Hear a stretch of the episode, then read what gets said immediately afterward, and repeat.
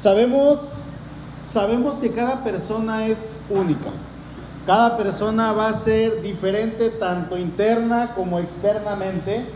Y todos vamos a tener diferentes emociones, diferentes actitudes, diferentes reacciones ante cualquier situación en la vida que podamos tener. Si hablamos de nuestra humanidad, vamos a saber que todos somos iguales, porque obviamente como seres humanos tenemos los mismos derechos, tenemos ahora sí que derecho a diferentes cosas que forman parte de nuestra esencia como seres humanos.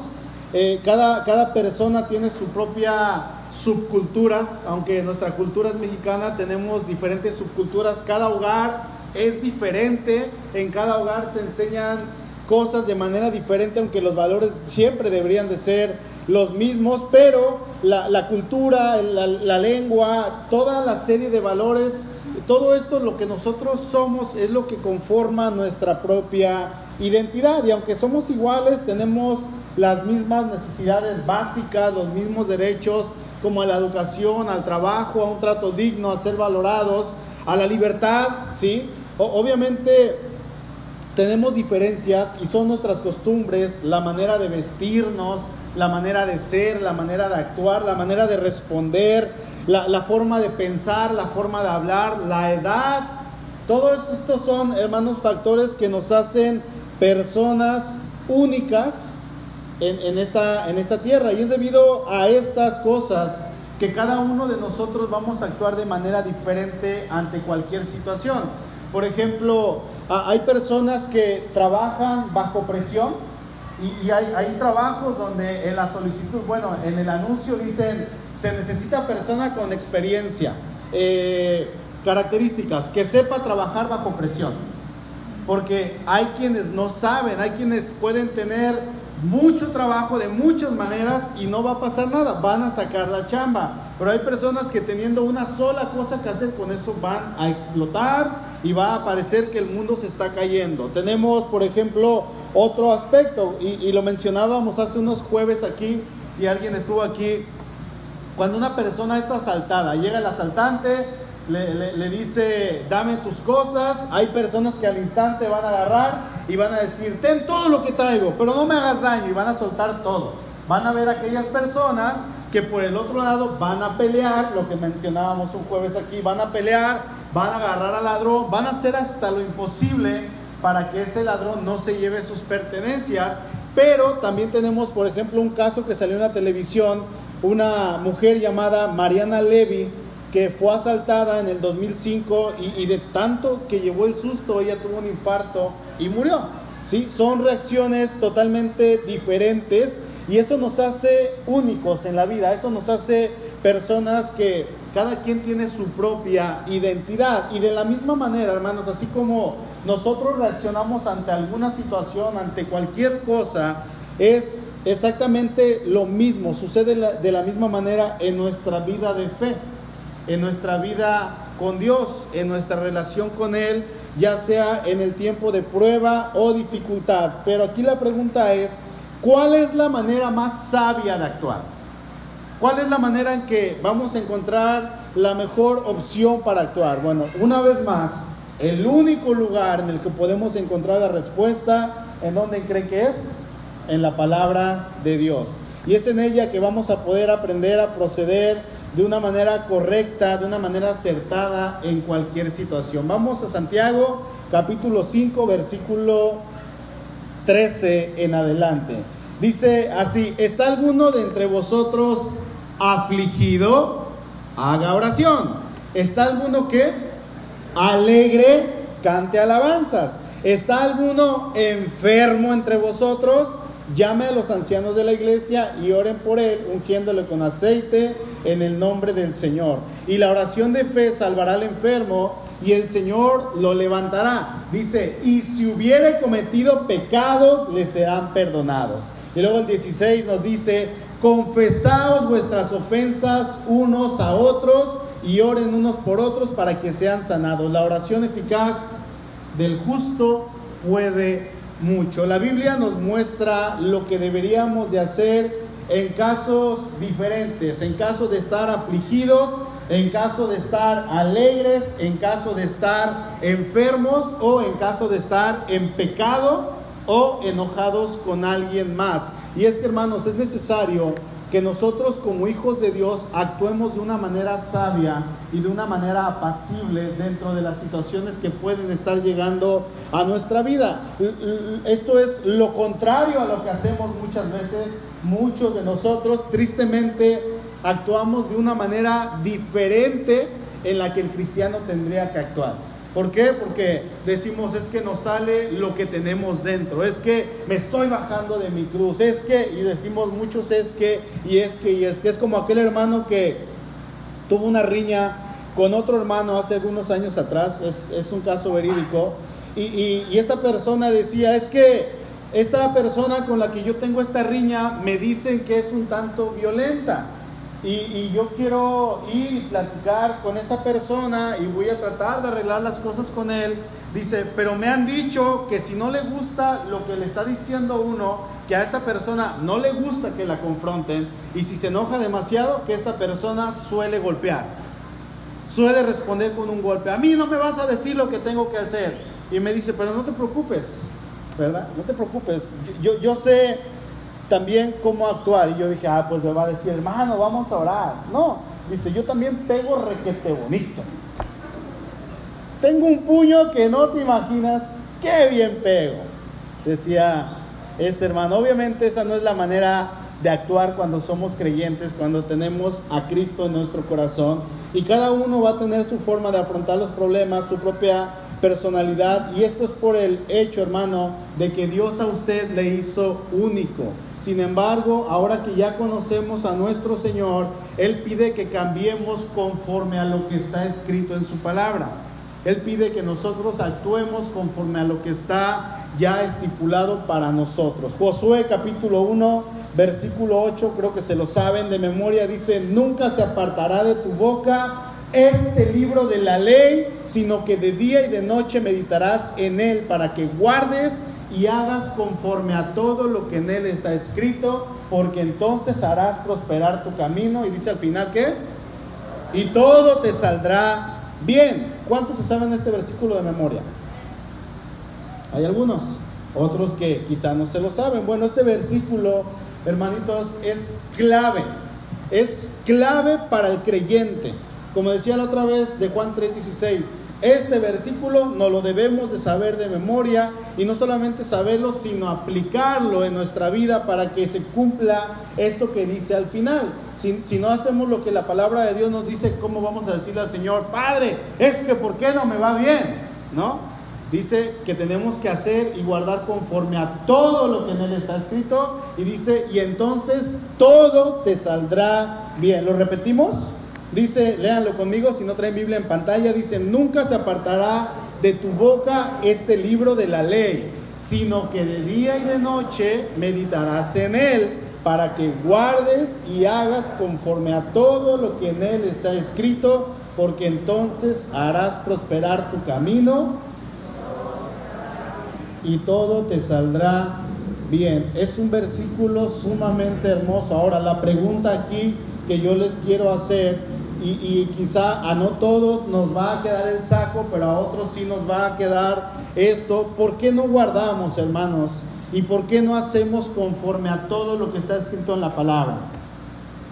A veces ya conocemos, a veces conocemos un versículo, conocemos 5, conocemos 10, y aún así, conociendo uno, somos dispuestos a quebrantarlo, estamos dispuestos a romperlo. Y hay varias razones por las cuales nosotros no guardamos y no hacemos conforme a todo lo que está escrito. La primera podría ser que no conocemos este libro que se llama Biblia, tristemente, siendo cristianos. La segunda es que se nos olvida porque no tenemos presente este libro en nuestro corazón, nuevamente, tristemente. O podría ser la 3, que buscamos hacer otras cosas antes de hacer lo que está escrito en el libro. Buscamos hacer otras cosas para ayudarle a Dios, para primero ver si nos salen bien, y si no nos salen bien, bueno, ahora sí, al final de todo, voy con el Señor y le digo, Señor, pues ya la regué en todos los aspectos, ahora sí necesito que me ayudes, tristemente, otra vez. ¿sí?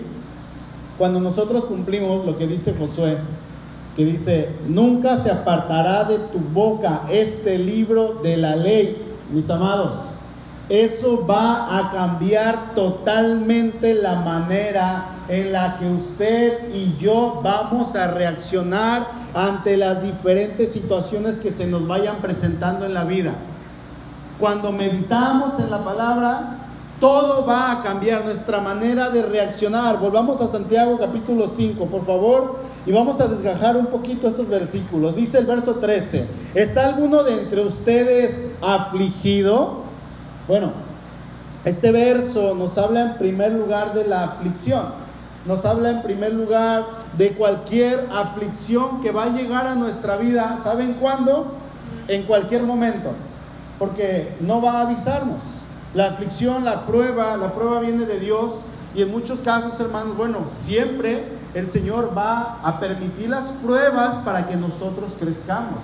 Y las pruebas, si no estamos cimentados en su palabra, las pruebas nos van a afligir. Las pruebas nos van a traer problemas, nos van a hacer renegar. Y vamos a decir, es que no era el mejor momento para tener una crisis económica. Bueno, ¿cuándo va a ser el mejor momento para tener una crisis económica? ¿Sí? La diferencia es que si nosotros estamos agarrados del Señor, es ahí donde nosotros va a haber un cambio al reaccionar. La aflicción, hermanos, es parte de la vida del creyente. ¿Por qué? Porque el creyente es un ser humano. Si no, ahí donde está, pellizque y le va a doler. No es un robot, no es un ser que no tiene vida. No, usted es un ser humano que siente y también va a padecer sufrimientos. Ahora, ¿qué es la aflicción? Simplemente la aflicción es abatimiento y tristeza. Eso es lo que es la aflicción. El cristiano puede estar abatido, ¿sí? El cristiano puede estar cansado, ¿sí? Puede estar exhausto. El cristiano se puede sentir triste, por supuesto que sí. ¿Por qué? Porque eso es lo que nos hace humanos. Ahora, ¿qué es lo que nos dice la Biblia que hagamos? Dice el versículo, si alguno de entre ustedes está afligido, haga oración. No dice, vaya corriendo y trate de solucionarlo usted mismo. Vaya corriendo y haga usted y dé dinero para que se solucione. No, dice, haga oración. Simplemente ore. Y tristemente, en la aflicción, lo que se nos olvida hacer es la oración. Se nos olvida ir con el Señor, abrir nuestro corazón. Y es que estas aflicciones que van a venir en diferentes situaciones de nuestra vida van a causar, si no estamos cimentados en el Señor, si no estamos parados sobre la roca. Hermanos, aquí hay un hoyo. Si yo piso mal, no voy a ir para abajo.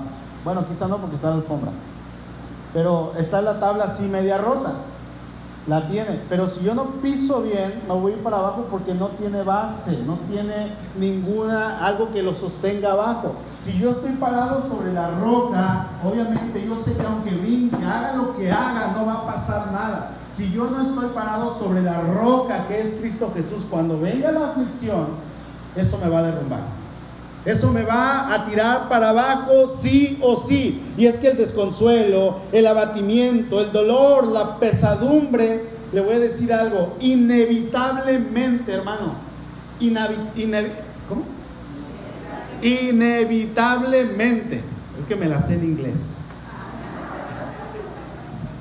inevitablemente van a venir a nuestra vida dolor, sufrimiento, pesadumbre, desconsuelo.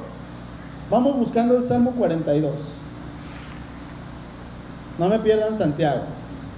La cosa aquí es que debemos saber que podemos salir de esa situación, cualquier situación, si estamos tomados de la mano de Dios.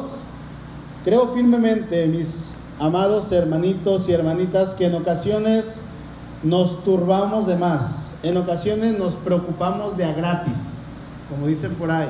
Nos preocupamos sin las necesidades de tener que preocuparnos, y eso es porque nos olvidamos de quién es nuestro Dios. Nos olvidamos de quién es nuestro Señor. ¿Sí? Dice el Salmo 42:5, ¿por qué te abates, oh alma mía, y te turbas dentro de mí? Espera en Dios, porque aún he de alabarle, salvación mía y Dios mío. Dice el salmista, ¿por qué estás abatida? ¿Por qué te derrumbas? ¿Por qué? Y él mismo se contesta, dice, espera en Dios. Espera en el Señor porque todavía tienes que alabarle, todavía tienes que cantarle, todavía vas a estar vivo para hacerlo. Espera en Él. Y el salmista levanta una oración mientras Él está abatido, hermanos. Y déjenme decirles que ese esperar en Dios va a ocasionar que las personas que están a nuestro lado, especialmente nuestros familiares, aquellos que no conocen de Cristo o que su fe está muy vacilante, que su fe, que vienen a la iglesia quizá, pero no están cimentados sobre la roca, va a ocasionar que estas personas se cuestionen, que nos juzguen, que nos tachen de tontos, de locos, de ignorantes, que nos digan, es que tu fe es algo ilusorio, es una ilusión. Y nos va a pasar lo que le dijeron al salmista en el verso 3, fíjense, dice: fueron mis lágrimas mi pan de día y de noche, mientras me dicen todos los días, ¿dónde está tu Dios? La gente lo cuestionaba a David y le decía, a ver, dime dónde está tu Dios. Tú confías tanto en Él, tú que crees en Él, tú que le cantas, tú que venías cantando cuando ganabas las guerras y venías danzando y la gente, incluso tu esposa se avergonzó de ti. Dime dónde está tu Dios, David, dime.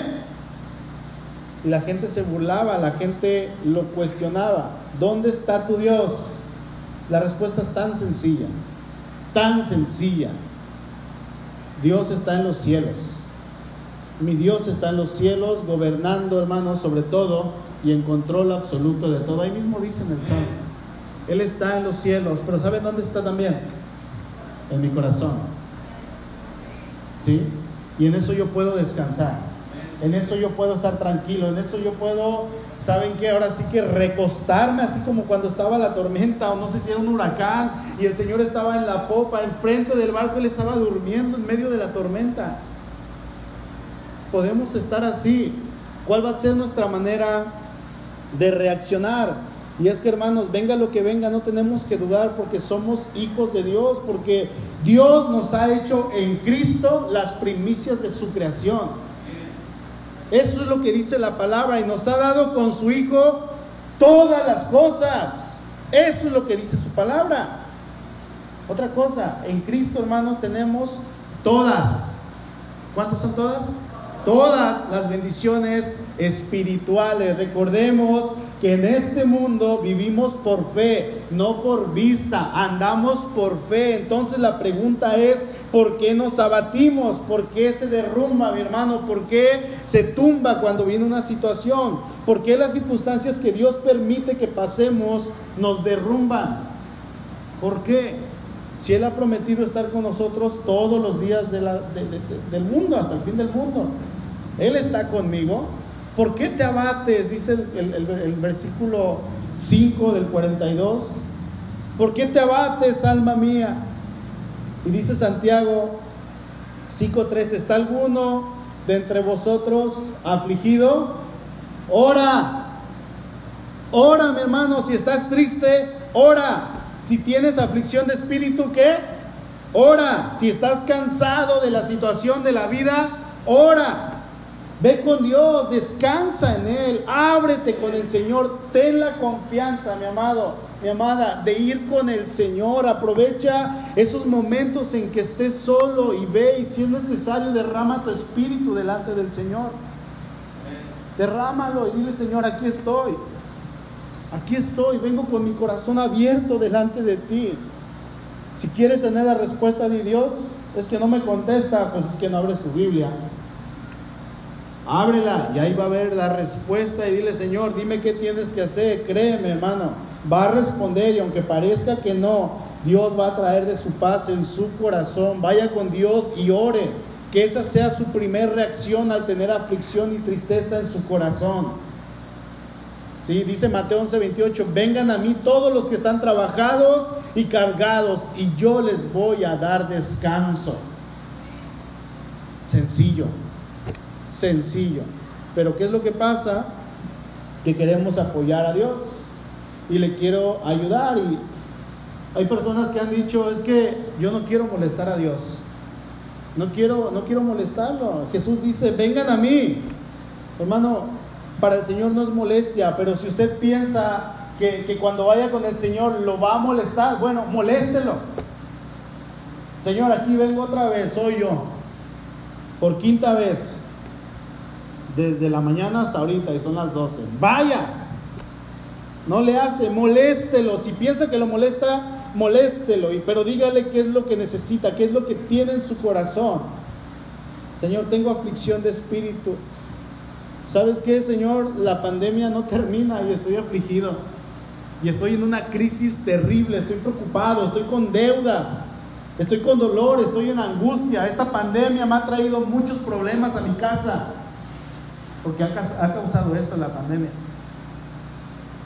Estoy desesperado, no hay trabajo, y ¿sabes qué, Señor? Parece que la pandemia no se va a terminar. ¿Qué hago? ¿Qué hago? Estoy afligido, tengo esa angustia que no se quita de mi vida. ¿Qué hago, Señor? Y hermano, vaya con el Señor, pero ahí cuando vaya, usted abra su Biblia, tenga su Biblia presente cuando esté orando con el Señor. Él promete descanso si usted va a Él de esta manera. Amén. Sencillo. Si está afligido, ¿cuál es la instrucción? Ore. Dice el verso, si está afligido, haga oración. Nos invita a hacer oración. Orar es hablar con Dios, y orar es tener esa comunión con su Padre Celestial.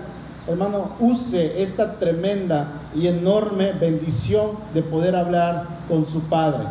Use, por favor, el recurso de la oración, explótelo, aproveche que está ahí, aproveche que Dios le ha dicho, puedes venir y puedes orar conmigo. Amén. Ahora, Santiago 5, versículo 13, la segunda parte dice: ¿está alguno alegre? Cante alabanzas. No todo es tristeza en esta vida. Amén, gloria a Dios, porque también nos alegramos, también hay alegría, también hay felicidad. Vayan buscando Efesios capítulo 5. Si tú estás alegre, dice Santiago, cántale a Dios, cántale alabanzas, cántale salmos.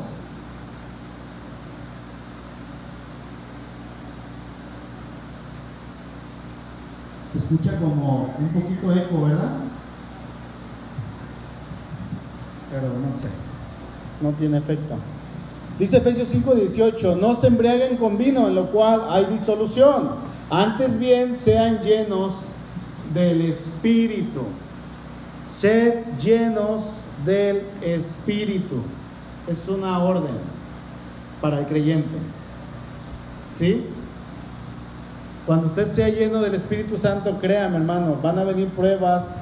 Si va a venir aflicción, usted va a ir con el Señor y se va a desahogar con Él, y de su boca va a comenzar a fluir ese torrente de alabanza, ¿sí? Va a comenzar a usted a cantarle al Señor, a alabarle. Cuando el Hijo de Dios está lleno del Espíritu de Dios, va a poder venir la prueba, la aflicción, la pesadumbre, el dolor. Sin embargo, Dios va a obrar en usted cada minuto, en cada segundo. ¿Por qué? Porque usted está haciendo lo que dice la palabra, va a estar lleno del Espíritu de Dios y va a tener gozo, ese gozo que solamente viene del Señor, de nadie más.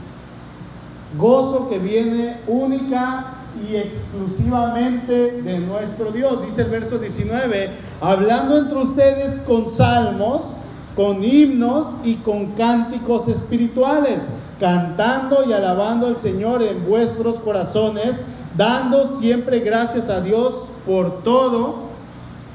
Dice, por todo al Dios y Padre en el nombre de nuestro Señor Jesucristo. Un corazón agradecido con Dios le va a alabar en todo tiempo. Hay enfermedad, le va a alabar. Hay dolor, le va a alabar y a cantarle solamente a Él. Hay pobreza, le va a alabar. Hay riqueza, le va a alabar. Hay aflicción, le va a alabar. Así de sencillo. Nuestro corazón, hermanos, tiene que ser un corazón lleno de gratitud y alabanza al Señor, porque es lo que Él nos está mandando. Y en segundo lugar, por lo que Él ha hecho en nosotros. ¿Por qué? Porque sabemos que en Cristo ya no somos condenados. Amén. Ahora, la alabanza no solamente se tiene que remontar a este pedacito que cantan las tres chicas, que está David, o que está el hermano Luis, o que está el hermano Chuy y Willy, quien esté en la alabanza. No se tiene que remontar a cantar 2 rápidas y 2 lentas el domingo, y 2 rápidas y 2 lentas el jueves. La alabanza no es eso. La alabanza debe de ser un estilo de vida. Nosotros con nuestra vida debemos alabar al Señor, con nuestra boca debemos de alabar. Todo lo que sale de nuestra boca tiene que ser una alabanza al Señor. ¿Sí? Todo, absolutamente todo. Estamos en casa y yo estoy haciendo mi papel como, lleva así como amo de casa, no. Eso es para ustedes, hermanos. No, estamos en casa y estoy haciendo mi papel de esposo, de papá, y lo estoy haciendo conforme a lo que Dios manda. Yo estoy alabando al Señor, ¿sí? Me dicen algo y yo no respondo con maldición, yo respondo con bendición. Estoy alabando al Señor. Eso tenemos que hacer. Mientras usted se dedique a alabar al Señor en cualquier situación, usted se va a acostumbrar, se le va a hacer costumbre, hermano, estarle alabando. Y cuando venga cualquier situación, lo primero que va a salir de su boca va a ser alabanza a nuestro Dios. Amén. Ahora vamos a Santiago, por favor. 5, versículo 14. Dice: ¿está alguno enfermo entre vosotros? Llame a los ancianos de la iglesia y oren por él, ungiéndole con aceite en el nombre del Señor. Santiago nos muestra otra área en la cual el creyente puede tener una reacción que no va a ser buena, no siempre va a ser buena, y esa es la enfermedad. ¿A quién le gusta estar enfermo? A nadie. ¿A quién le gusta estar tirado en cama con fiebre y con dolor? Y a nadie. A nadie. Apenas estoy, todavía tengo de repente esa como gripita y ese como escurrimiento. Ya tengo más de 2 meses y no es agradable. No es agradable, no es bueno, no tengo dolor, no tengo malestar, no, pero no es agradable, hermanos. A nadie le gusta estar enfermo, y hay ocasiones que cuando el creyente enferma, el creyente reniega. ¿Sí? El creyente lo hace. La palabra anciano, dice el verso, llame a los ancianos. La palabra anciano es una palabra griega que conocemos. La palabra es presbúteros. Significa presbítero, que viene siendo los líderes, los pastores de la iglesia. Y dice el versículo: hablen a los pastores, hablen a los líderes y oren por esa persona que está enferma, ungiéndole con aceite. Ahora, aquí la pregunta es: ¿qué es el aceite? Bueno, recordemos que el aceite en la Escritura, en especial en el Antiguo Testamento, representa al Espíritu Santo. Pero en el Nuevo Testamento, la iglesia ya cuenta con el Espíritu Santo. La iglesia ya tiene el Espíritu Santo. Y hoy en día nosotros como iglesia tenemos al Espíritu Santo. Ya no es necesario el hecho de ungir con el aceite. ¿Por qué? Porque ya no tiene ese efecto para hacer derramar el Espíritu Santo, no, sino que no es en ese sentido, más bien era ir con la persona, levantar una oración al Señor y al mismo tiempo ungiéndole con el aceite. El aceite en aquellos tiempos, aparte de que tenía el simbolismo del Espíritu Santo, el aceite también tenía algunos usos medicinales, ¿sí? Se usaba como algo medicinal para las personas. Recordemos que Santiago nos está hablando de una persona enferma. Dice: únjanle, lleven medicina. En otras palabras está diciendo: úsenlo como medicamento, pero oren al Señor, ¿sí? Ahora, esto no quiere decir que quizá no podamos, no tiene efecto el aceite. Bueno, podríamos usarlo como un simbolismo, pero la sanidad no va a depender del aceite, hermano. ¿La sanidad de quién depende? Solamente del Señor. Va a depender de la soberanía de Dios. El aceite es medicinal y en aquel tiempo se usaba de esta manera, pero no significa que iba a sanar a todas las personas que se le untaran. Iba a traer quizás cierto consuelo, cierta calma, a lo mejor cierto descanso. Sí, los aromas que traía también iban a traer así como una sensación de, ¿no? Pero no iba a sanar. Es como cuando decimos: la oración, mi hermano, es poderosa. No, el poderoso es Dios. Él es el poderoso. Nosotros oramos al Señor y esperamos que Él responda. Él es el que da la respuesta. Ahora, muchos podían haber sido sanados con los ancianos en aquel momento, pero otra vez eran los ancianos orando, los líderes, los pastores, pero la respuesta siempre iba a venir del Señor. Podemos ir, podemos orar por los enfermos, pero nosotros dependemos solamente del Señor. Va a depender siempre del Señor. Miren lo que dice el versículo 14 al final: ungiéndole con aceite, ¿en qué nombre? En el nombre del Señor. Eso es lo más importante, en el nombre del Señor. No dice y úngale con aceite para que sane, no, es en el nombre del Señor. Ahora, una cuarta reacción que nosotros debemos de tener como cristianos es confesar nuestros pecados. ¿Sí? Dice el verso 15: y la oración de fe salvará al enfermo, y el Señor lo levantará, y si hubiere cometido pecados, les serán perdonados. La oración de fe a la que se refiere aquí no es de la persona orando, sino de las personas que van a orar por esa persona. Nuevamente, el que sana aquí es el Señor, ¿sí? Todas nuestras oraciones deben de estar sujetas a Dios, pero nuestras oraciones son parte en ese proceso del Señor. Nosotros oramos y el Señor responde, y el Señor va a decir que no en muchas ocasiones. Tenemos meses orando por algunos hermanos de la iglesia que están enfermos, o años, y el Señor no ha orado. ¿Qué nos falta? ¿Fe? Yo creo que no, yo tengo mucha fe. Hermano, ¿usted tiene fe? Yo sé que tienen fe, pero el Señor ha dicho, no voy a sanar, así te vas a quedar.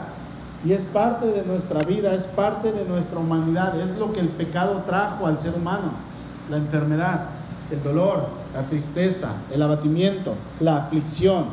Amén.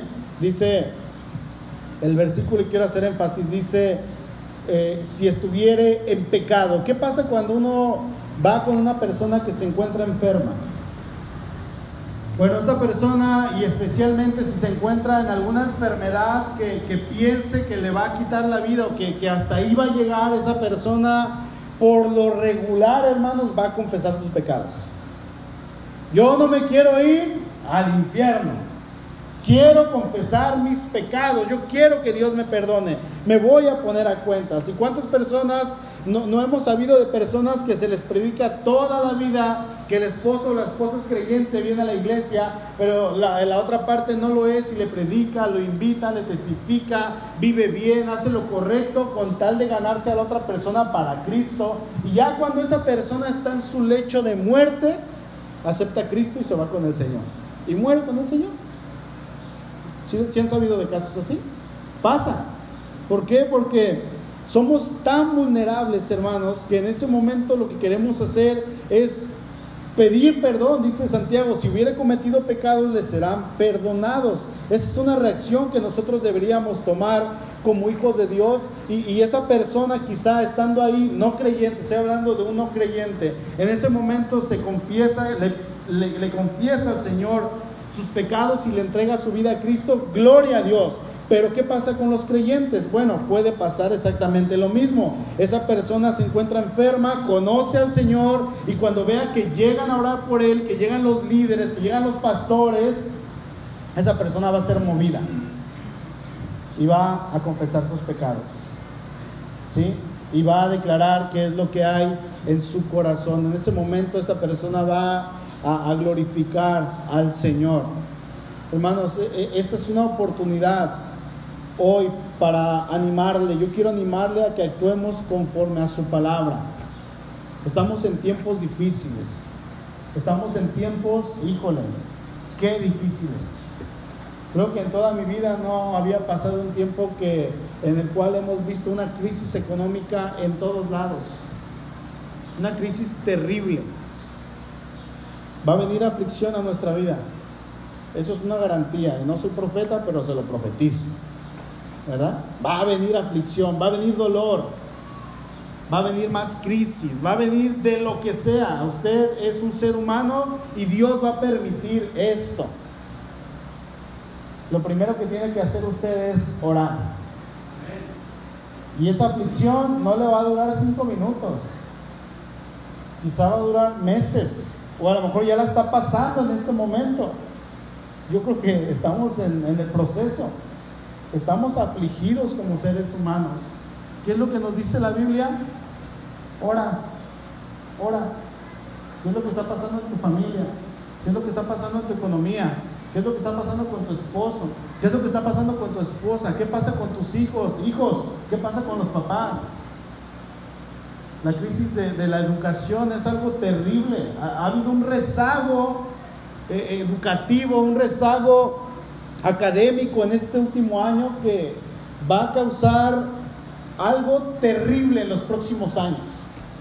Lo que viene en los próximos años para esta generación, hermanos, va a ser una ignorancia terrible, y eso va a causar que el país se vaya todavía más para abajo. Y somos parte de eso. ¿Estamos afligidos? Sí. Oremos. Yo no sé si usted ha orado, quizás sí, pero a lo mejor le falta meterse más con el Señor, orar más, abrirle su corazón más. Señor, comienza a trabajar en mi vida, en mi casa, en mi familia. Necesito que trabajes en mí, que tengamos esa sed de Dios. Dice el Salmo 42:1, como el ciervo brama por las corrientes de las aguas, así clama por ti, oh Dios, el alma mía. Mi alma tiene sed de Dios, del Dios vivo. Él estaba clamando, y luego dice más adelante: ¿por qué te afliges? Confía, descansa en el Señor, que en estos tiempos de pandemias, de crisis, de desempleo, frustración, podamos realmente, hermanos, confiar en el Señor. A eso nos ha llamado. Tenemos su Espíritu, ¿qué más queremos? En el mundo tendrán aflicción, dice el Señor, pero confíen, yo he vencido al mundo. Hasta escalofrío siempre. Él ganó. Él ya nos dio la victoria. Si estamos alegres, hermanos, que de nuestra ser emanen y salgan esas alabanzas. ¿Por qué no meditar este salmo que estábamos cantando? Torre fuerte es el nombre del Señor. Alábele, hermano, confíe en Él, descanse en Él. ¿Sí? Si hay alguien enfermo, bueno, busque a los líderes, busque a los pastores que oren por usted. Creo que en una o dos ocasiones hemos ido a orar por los enfermos, si no mal recuerdo. No solamente yo, sino acompañado de los hermanos. Pero cuando un anciano va o el pastor va, hermano, es lo mismo que si fuera la hermana Toñita a orar por la hermana Adriana, porque ella también tiene el Espíritu Santo. Y el Señor la puede usar a ella para sanar a ella, y a mí no, y a usted sí. Pero tenemos ese recurso. Es que el pastor no puede venir. Pues, hermano, llámele al otro hermano que sí puede venir, que a lo mejor vive en su misma calle, y dígale: ven a orar por mí. Tiene el Espíritu de Dios. ¿Sí? Confíe no en el pastor, confíe en el Señor. ¿Sí? Ahí está Carmelo, márquenla, ahí está Demetrio. ¿La hermana? Yo qué culpa tengo, dicen ellos. No dicen eso, ¿eh? Ahí están, hermanos, pero no nos enfoquemos en ellos. Todos ustedes tienen el Espíritu de Dios. Todos son creyentes, son hijos de Dios. Y si hay algo que tengamos que confesar, hermanos, no esperemos a estar en nuestro lecho de muerte, o no esperemos a estar en ese momento en el cual creamos que nos vamos a morir para confesar el pecado. Reaccionemos bien. ¿Estamos enfermos? Ok, Señor, gloria a Dios. ¿Qué quieres en esta enfermedad? Me arrepiento, tengo que hacerlo, voy con el Señor y le abro mi corazón. O incluso antes de estar enfermo, no se espere a estar enfermo. Ore y pídale perdón.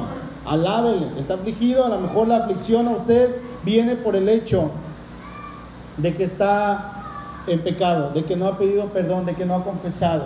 Dice el Salmo 32, y con eso termino: mientras callé, se envejecieron mis huesos en mi gemir todo el día. Verso 5: mi pecado te declaré y no encubrí mi iniquidad. Dije: confesaré mis transgresiones a Jehová, y tú perdonaste la maldad de mi pecado. ¿Sabe, hermano? Aunque los dije en este orden que están en Santiago, no precisamente ese debe de ser el orden. Creo yo que la voluntad de Dios en primer lugar es que confesemos nuestros pecados, para que si viene la enfermedad, si viene la aflicción, nosotros podamos orar. Pero si estamos en pecado no vamos a poder orar, no vamos a poder clamar al Señor porque nos vamos a sentir culpables con Él. No, debemos de confesar nuestros pecados ya, antes. Yo no sé qué traiga en su corazón, yo no sé si hay algo que tenga que declararle al Señor, pero quizá hoy es el día, ¿sí? Quizá hoy es el momento. Ore, clame al Señor. Ya si viene la enfermedad, nada más lo que va a restar es: Señor, ¿cómo quieres que te glorifique a través de esta enfermedad?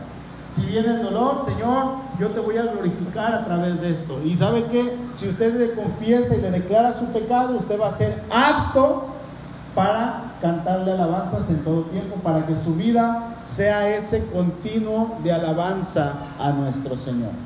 Amén. Incline su rostro, por favor. Ahí en su lugar, yo le invito a que examine. Yo no soy Dios, yo no sé lo que hay adentro, yo no sé lo que esté pasando usted.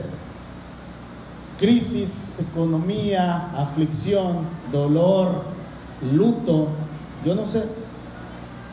Pero sí quiero pedirle, hermano, quiero rogarle que ahí en su lugar usted, si tiene algo, cualquier cosa, una mentira incluso que haya dicho, se la confiese al Señor.